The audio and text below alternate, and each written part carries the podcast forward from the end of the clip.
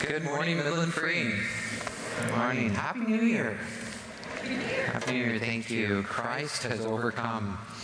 Today we're starting a new series. You're starting a new year. We're doing all sorts of new things, but we really want to, I want to take it back just to the basics of who we are in Christ and how He has overcome the world. And so the way we're going to do that is we're going to work through the book of Philippians. And uh, it's actually kind of interesting because I call it, I just call it a book, but uh, for those of you who are familiar with the Bible, many of the New Testament things that we call books are actually not books, but they are letters. So let me give you a little picture of what that may have looked like. This is uh, what Philippians may have looked like. This is not an original copy. This is actually a, a fragment of the book of Colossians. And it was written about the same time from the same place, and so I thought it might uh, be a good sample of uh, what the recipients, hopefully without all the holes, uh, would have received. But this is basically what we're starting out today is in a, in a book or a letter that's very similar to a thank you note. If you got Christmas presents, kiddos, and you uh, wrote your grandma back, you would say, To Grandma, from your loving, adoring grandson who loves you even more now because you sent me this video game I always wanted. The Apostle Paul is actually going to say some very similar things about, but not about video games, of course but instead about gifts that he's received from those who are supporting him from far, far away. In fact, I think I have a map of that right here.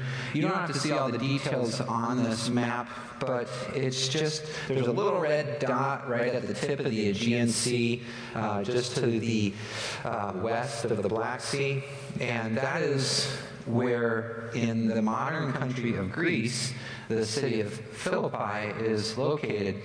Uh, it's a neat place because, uh, well, for several reasons. One is, well, before I say that, see that it's 800 miles away from Rome. So that's a long ways from Italy, um, from where the apostle was writing. But this is when this whole thing began in Acts chapter 16.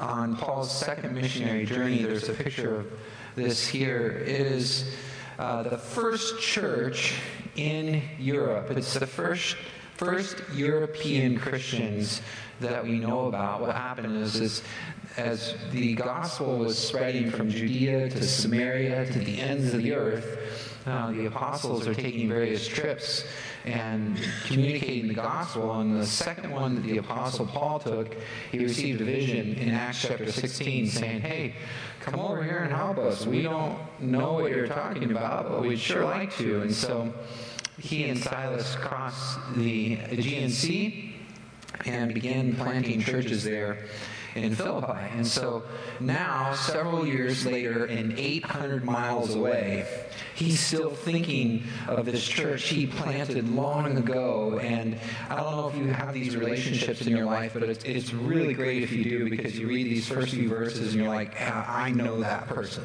you know? For us, I'll read all this to you here in a minute, but for us, when we were in Canada, even though people say, oh, Canada, not a foreign country, it's actually where we were at was a long ways away. And when we received support from people at home and people there, boy, even though we don't like see them every day, even though we don't interact with them frequently, when we see their name, we receive their letter, we get their check, we whatever, we're just like, ah, oh, God bless these people. They are amazing. We haven't done anything for them. And here they are and our hour of need taking care of us in a major way. And I tell you, our hearts and our prayers, they go out for those folks. That's the way the apostle is feeling here in Philippi for the Philippians, he's writing from Rome. Uh, he's in prison at the time. He's awaiting his fate uh, to see whether he will live or die or remain in chains. Here's a picture of where he was actually at, not in the middle floor or the top floor, but instead in the basement. This is a prison in Rome where uh, Paul was awaiting his potential execution. So he's sitting here and he's received some gifts and support from these people from long ago that he led to Christ, and he's just like, ah, oh, I love these people. They are awesome. And so he's going to write him a note. And it's amazing. Now, remember, Paul is sitting in the bottom of a deep, dank, dark dungeon. He's awaiting his death. He's about to become a martyr. And he writes this letter. and if you read it, and I didn't set it in that context, you might think he just left Michigan for the last two weeks and was sitting in Hawaii. He is happy.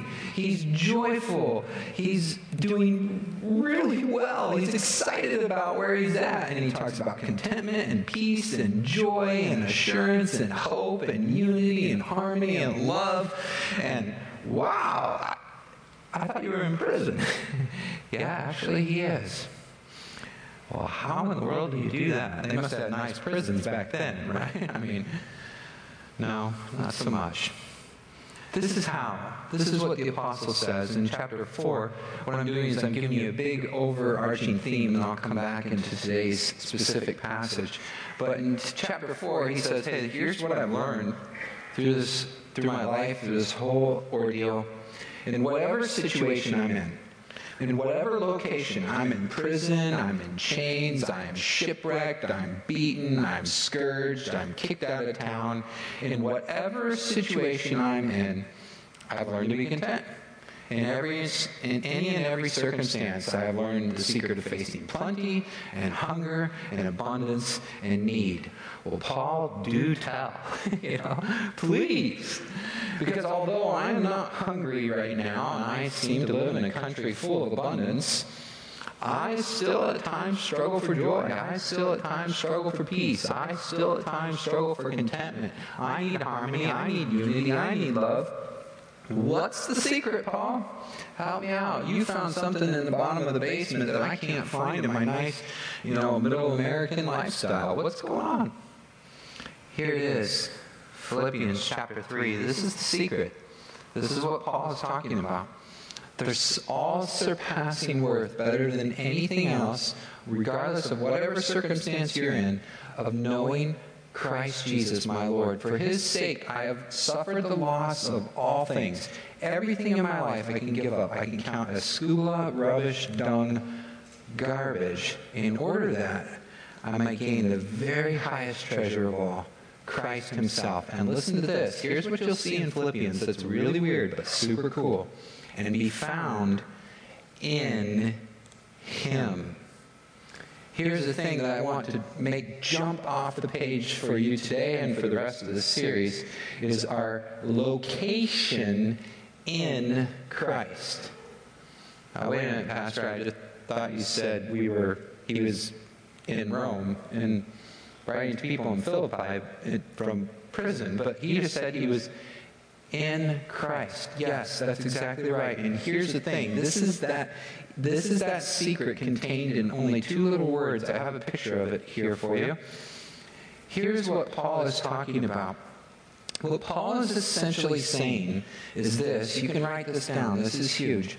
My spiritual location always trumps my physical location. My place in Christ always trumps my place in life. Where I'm at in Him is more important than where I'm at in anything else. So that whatever situation I'm in, if I'm doing well in this relationship, great. But if I'm not, no big deal. I'm still in Christ. If I'm doing well in this career, great. But if I'm not, no big deal. I'm still in Christ. In any and all circumstances, in whatsoever situation I'm in, the most important spot is where I am spiritually.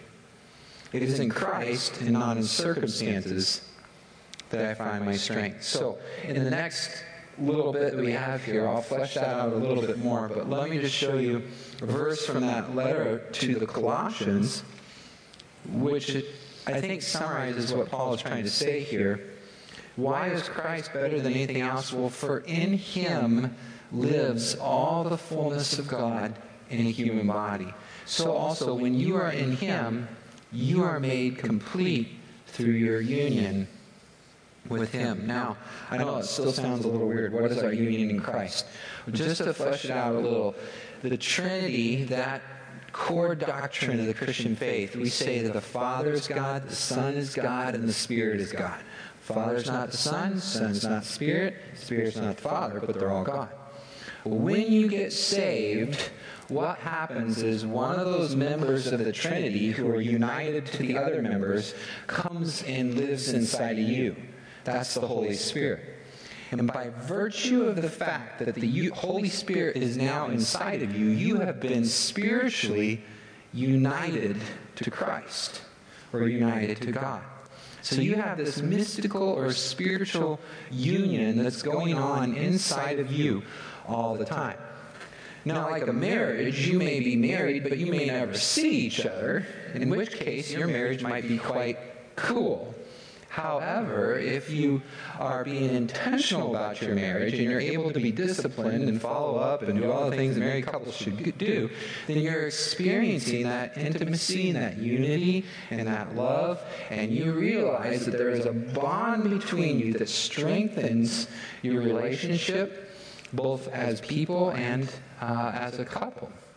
And that is, I think, in a very real way, what the apostle says in Ephesians 5 is the union between God and humanity. There's this mystical spiritual union between us and Christ, and, we, and when we're away from Him, we don't feel filled. But when we go into that time of quietness and intimacy with Christ, then we feel loved and fulfilled, encouraged, and built up. All those things that Paul is talking about in his letter the harmony, the peace, the unity, the love, the strength, the comfort, the contentment is to be found in your experience, in your mystical spiritual experience with Jesus Christ. So, where is Paul? He is locating himself above and beyond his physical location into his spiritual location. He is saying, I am in Christ. So, the first thing I want to uh, sort of emphasize to you today is the confidence that you can have. I'm going to give you three confidences. The first one is this the confidence you have in your location in Christ. You can be absolutely confident wherever you're at, because even if you're in Midland or wherever or wherever or wherever, you are in Christ. First one is confidence in Christ. The second one is I want to give you confidence in your identity. Who am I? What is my life to be all about? Why am I here? What am I doing? Why am I on planet Earth? you know, you can go and you can try to answer that with a lot of different question, uh, answers. Well, I have this job, or I have this family, or I have this whatever. But what inevitably happens at some point in life, that job may not be going so great, or that family may be struggling, or this whatever, my health may fail. And any other place that you place your confidence other than your identity in Christ, inevitably at some point is going to fail. And when it does, then you feel bad. And you watch and you see what happens is these human creatures, sometimes we have good days and sometimes we have bad days. And a lot of times that's based on how we're feeling about ourselves which really may or may not be ourselves. It may be just our performance at work or our this or our that, but we have so closely identified it with ourselves that now we're finding an identity in something other than Christ. And inevitably, what happens then is this we struggle between the two extremes of pride and insecurity. If we're doing well, we step up to the plate metaphorically and we're playing baseball and we hit a home run, then we're like, yeah, hands up in the air, I'm the greatest, slapping high fives, woo, life is awesome, look at me. And if you go even further and get arrogant and want to provoke the other team, you begin to brag and become boastful, etc. That's one side of the pendulum. On the other hand, if next time up the bat you strike out, you're like, man, oh, I stink, I'm no good, woe is me, boo hoo. Yeah, it's my fault we lost, guys, I'm sorry. And all of a sudden now you're the doormat. And you go back and forth, back and forth, up and down between pride and insecurity, and pride and insecurity, and pride and insecurity, just based on how you felt about that day. Did I get enough done? Did I do it well? How did this go? Do they like me? Etc., etc. And I'm all over the place with my feelings. And that is not a biblical perspective on life. Instead, what the Bible teaches us is that we find our confidence in our location in Christ and our identity in Christ as well. And here's what that means, and here's how that will impact you every single day. Basically, what happens is this here's a, um, the axis or the pendulum picture that uh, we're going to take a look at. It's, this is the target or the goal for what I would say is a healthy view of humanity or a real, genuine self esteem. Really, what I think is in pop culture's view of self esteem is not self esteem. What real self is, is finding yourself in Christ, and this is how you do it. Instead of going back and forth between pride and insecurity, what the goal is, is the perfect middle between humility and confidence. So that at one point you can be just like Jesus and hang out with the tax collectors and sinners and Pharisees and Sadducees and the pro- well, sorry, those guys, yeah, those are sinners, and the prostitutes and get down in the dirt and get messy. And on the other hand, you can change hats and stand before Pilate or the Roman centurions and say, "Ha." You think you can kill me? You guys have nothing on me. If I wanted to right now, I could call tens of thousands of angels. This is no big thing. In Jesus, you find this perfect balance, this beautiful harmony of humility where he's willing to get down and wash anybody's feet, but the ultimate confidence of being able to defy the highest rulers in the land. And you want to say, well, that's just because he's Jesus and he's perfect and he gets it right. We're not going to get there, right, Pastor Jeremy? No, I actually think you can. I think you can. At least we can get you on the trajectory or the path to moving in that direction. And the answer is this it's found in two simple words, which I think, hopefully, God be praised by His grace, are probably two of the most important and impactful words in the entire Bible to me. I want these words to become my life. I want these two words to become my essence. I want these two words more than anything else to soak in to my identity and who I am. What are they? Philippians 1, verse 1. Not the first two words, but the next couple. It is this Paul and Timothy, that's just the two and the from, and they say, servants of Jesus Christ. Paul and Timothy, servants of Jesus Christ. Now, here's what's so significant about that. In those two words, you have both ultimate humility and ultimate confidence. On the one hand, you have perfect humility. You have servants. They're saying, hey, we are no better than anybody else. We're willing to get down and wash your feet. You tell us where to go, we'll go jump, we'll say how high servants. I mean, we are down. We are slaves. We are low. We are nothing. We're servants. But on the other hand, they say, well, not just any servants. We're servants of the high king. like, we're ambassadors of his royal majesty. We get to walk into the throne room itself and talk with the highest power in the entire land. We're servants of the high king. I mean, you can interact with somebody at the grocery store and say, hey, yeah, I met so and so the other day, and say, wow, they're the next such and such, or they're the richest person in Midland, or they're whoever, they're whatever. You come home really impressed. I want to go home to my wife and say, she says, hey, who'd you meet today? And I go, well, I spoke to this dude who's CEO of a multinational corporation. Oh, yeah? Yeah, he's got holdings everywhere. He's brilliant. Everything he does is right and true and just. He's never ever lost. He's always right. He gives himself for me all the time. He has armies like crazy. He drives whatever he wants and does whatever he wants. He shows up when he wants to and goes away when he doesn't. Who is this guy? It's God. God Himself. I am a servant of the King of Kings and the Lord of Lords. Do any of you have a better boss than that? I'm set. Man, I am really set. I work for the most powerful, for the most resourceful, for the most knowledgeable employer in the entire world, and it's not Midland Free. I like Midland Free, don't get me wrong. But I serve the King of Kings and Lord of Lords. I'm so thankful for that. That should give me confidence to be able to do whatever I want, not worry about it one little bit. I work for Jesus. But I'm a servant. I'm a servant of the High King. Servants of Christ Jesus. I think these two words, if we could actually drill them into our lives, would probably be the most significant words of all that would influence anything else. Humble in and of ourselves. Do I have the ability? Do I have the resources? Can I make it happen? No. But confident that I am in the service of Him who does. My confidence comes from Christ. So when I come home, the question for me is not what did I accomplish today, because it's really not all about me. And I don't therefore change my mood up or down based upon whether I thought I got done what I wanted to get done.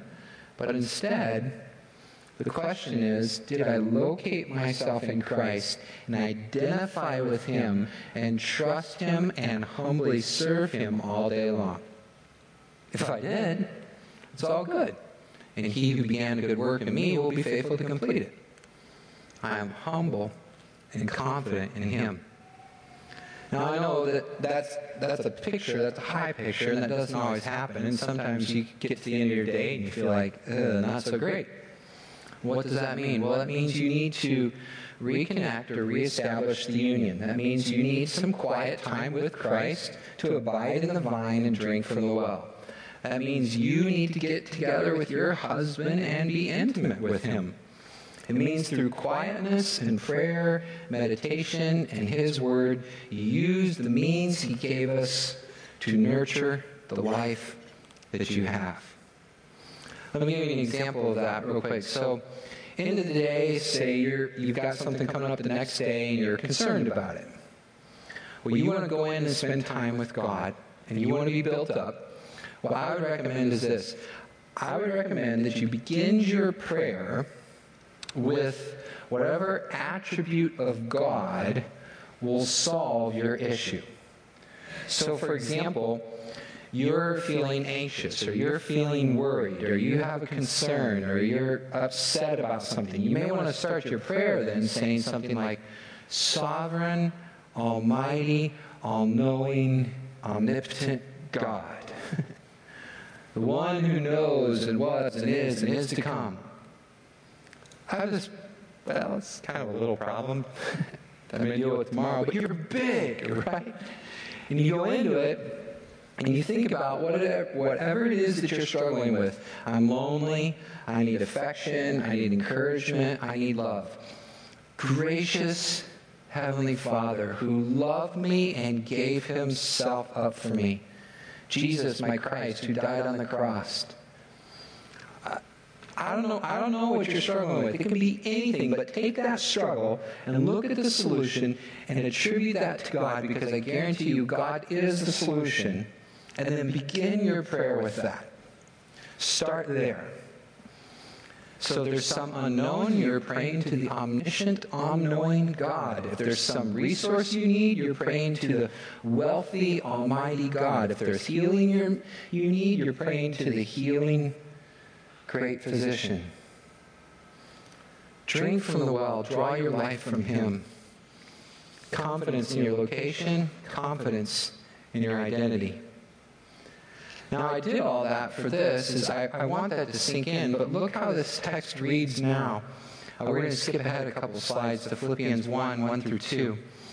If you were opening up this letter, I would hope now that having heard that from where he is writing and what he is getting at, you would read this very differently and you would listen and you would hear Paul begin his letter saying, Paul and Timothy, servants of Christ Jesus.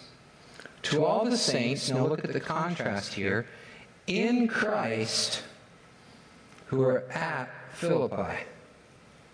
To all the saints in Christ at Midland, to all the saints in Christ in Malaysia, to all the saints in Christ in Uganda. It doesn't matter. You're one body. You're in Him. You're a gospel community. As long as you're united to the head, it's all the same. It doesn't matter where you're at. You're in Christ. Grace and peace to you from God our Father, the Lord Jesus Christ. So we begin this letter before we even get out of the gate with extreme confidence in our location, whether we're in Rome in prison, whether in Philippi, or Midland, or Michigan, or wherever, and in our identity in who we are. And then we read the following pages. So here is Philippians chapter 1, beginning in verse 3. Says this I thank my God in all my remembrance of you, always in every prayer of mine for you all, making my prayer with joy. Because of two things. Here's two reasons why I give thanks. Number one, because of your partnership in the gospel from the first day until now. And number two, because of the confidence or because of the fact I am sure of this, that he who began a good work in you will bring it to completion at the day of Christ Jesus. Now, it's totally right for me to feel this way about y'all because I hold you in my heart. You are partakers with me of the grace, both my imprisonment and my defense, my apologia, apologetics, and confirmation of the gospel. For God is my witness how I yearn for you all with the affection of Christ Jesus, and it is my prayer that your love may abound more and more with knowledge and all discernment, so that you may approve what is excellent, and so be sure to be pure and blameless for the day of Christ, filled with the fruit of righteousness that comes through Jesus Christ to the glory and praise of God. So we established two things already. Number one, our location, and number two, our identity. And if you look at this, this is a really good trajectory. You're in a good place in life if you know this is where I'm at, and this is who I am and why I'm here then that gives you a really good foundation for knowing mm, this is where I'm going and this is where I'm trying to get.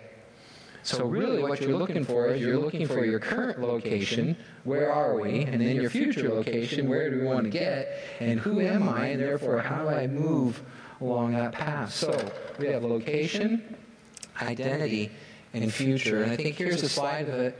Uh, we'll to jump ahead a couple guys. Here's the slide of what essentially I'm trying to say to you today is you can have confidence, verse 6, in these three things. Number one, your location in Christ. Number two, your identity as servants of Jesus Christ. And number three, your future, that Christ Himself will secure and complete it. So if you're confident in your location, if you're confident in your identity, and if you're confident in your future, then what happens is you're ready to charge ahead, regardless of whether you think you're going to win or lose. You're moving forward because you know there's a really good chance you're going to succeed. If you think you're going to fail, of course you don't move forward. But if you know who holds the future and you're on his team, then you, like Paul, can say, "Hey, I press on." Philippians 3:14. I press on toward the goal for the prize of the upward call of God in Christ Jesus. This is the theme then that, that gives us the fuel to move forward. The theme for today is this Our confidence in God's good work fuels us. Because we are confident in our identity, because we're confident in our location, because we're confident in our future, then we can press on and charge ahead with no fear whatsoever. And as a result, the pain, the heartache, the disappointment, the insult, the injustice, all the miseries of this life take a back seat to God's work. In other words, what am I trying to say to you today is this. I think Jesus said it well in John chapter 16. He said, in the world, you're going to have trouble. Right? Does anyone want to argue with that? It's difficult. Life is hard. It ain't easy. In this world, you will have trouble. But Jesus said these things to you so that, check the verse, in Him, not in your circumstances, but in Him, you may have peace. So, take heart, because Jesus has overcome the world. John 16, 33. Jesus has overcome the world. Did you hear that, church? Jesus has overcome the world. Amen. That means everything's okay. That means, listen, listen to what that means. That means every single wrong that has ever been done will be made right. How's that for a campaign slogan? Every single wrong ever will be made right. No injustice will be left unchecked. There will be nothing left undone, and all will come to completion. And you are in Him, and therefore you are complete in Him. So you can press on and be confident in this that He who began a good work in you will be faithful to complete it. Why? Because of God's good work. What is His good work? He overcame the whole world. That's pretty good for a day's work. It's better than I've got. It's done. It's finished. It's over. Jesus won. Because of which every single page of the diary of your life should say victory in Jesus. Turn it over next day, same thing, victory. Next day, same thing, victory. Oh, the circumstances, wow, they may stink. But at the top of the page is victory in Jesus. That confidence in God's work fuels us and inspires us to press on and run. Why? Because everything else is a wash, it's a loss, it's done. We press on for the high calling of Christ Jesus our Lord.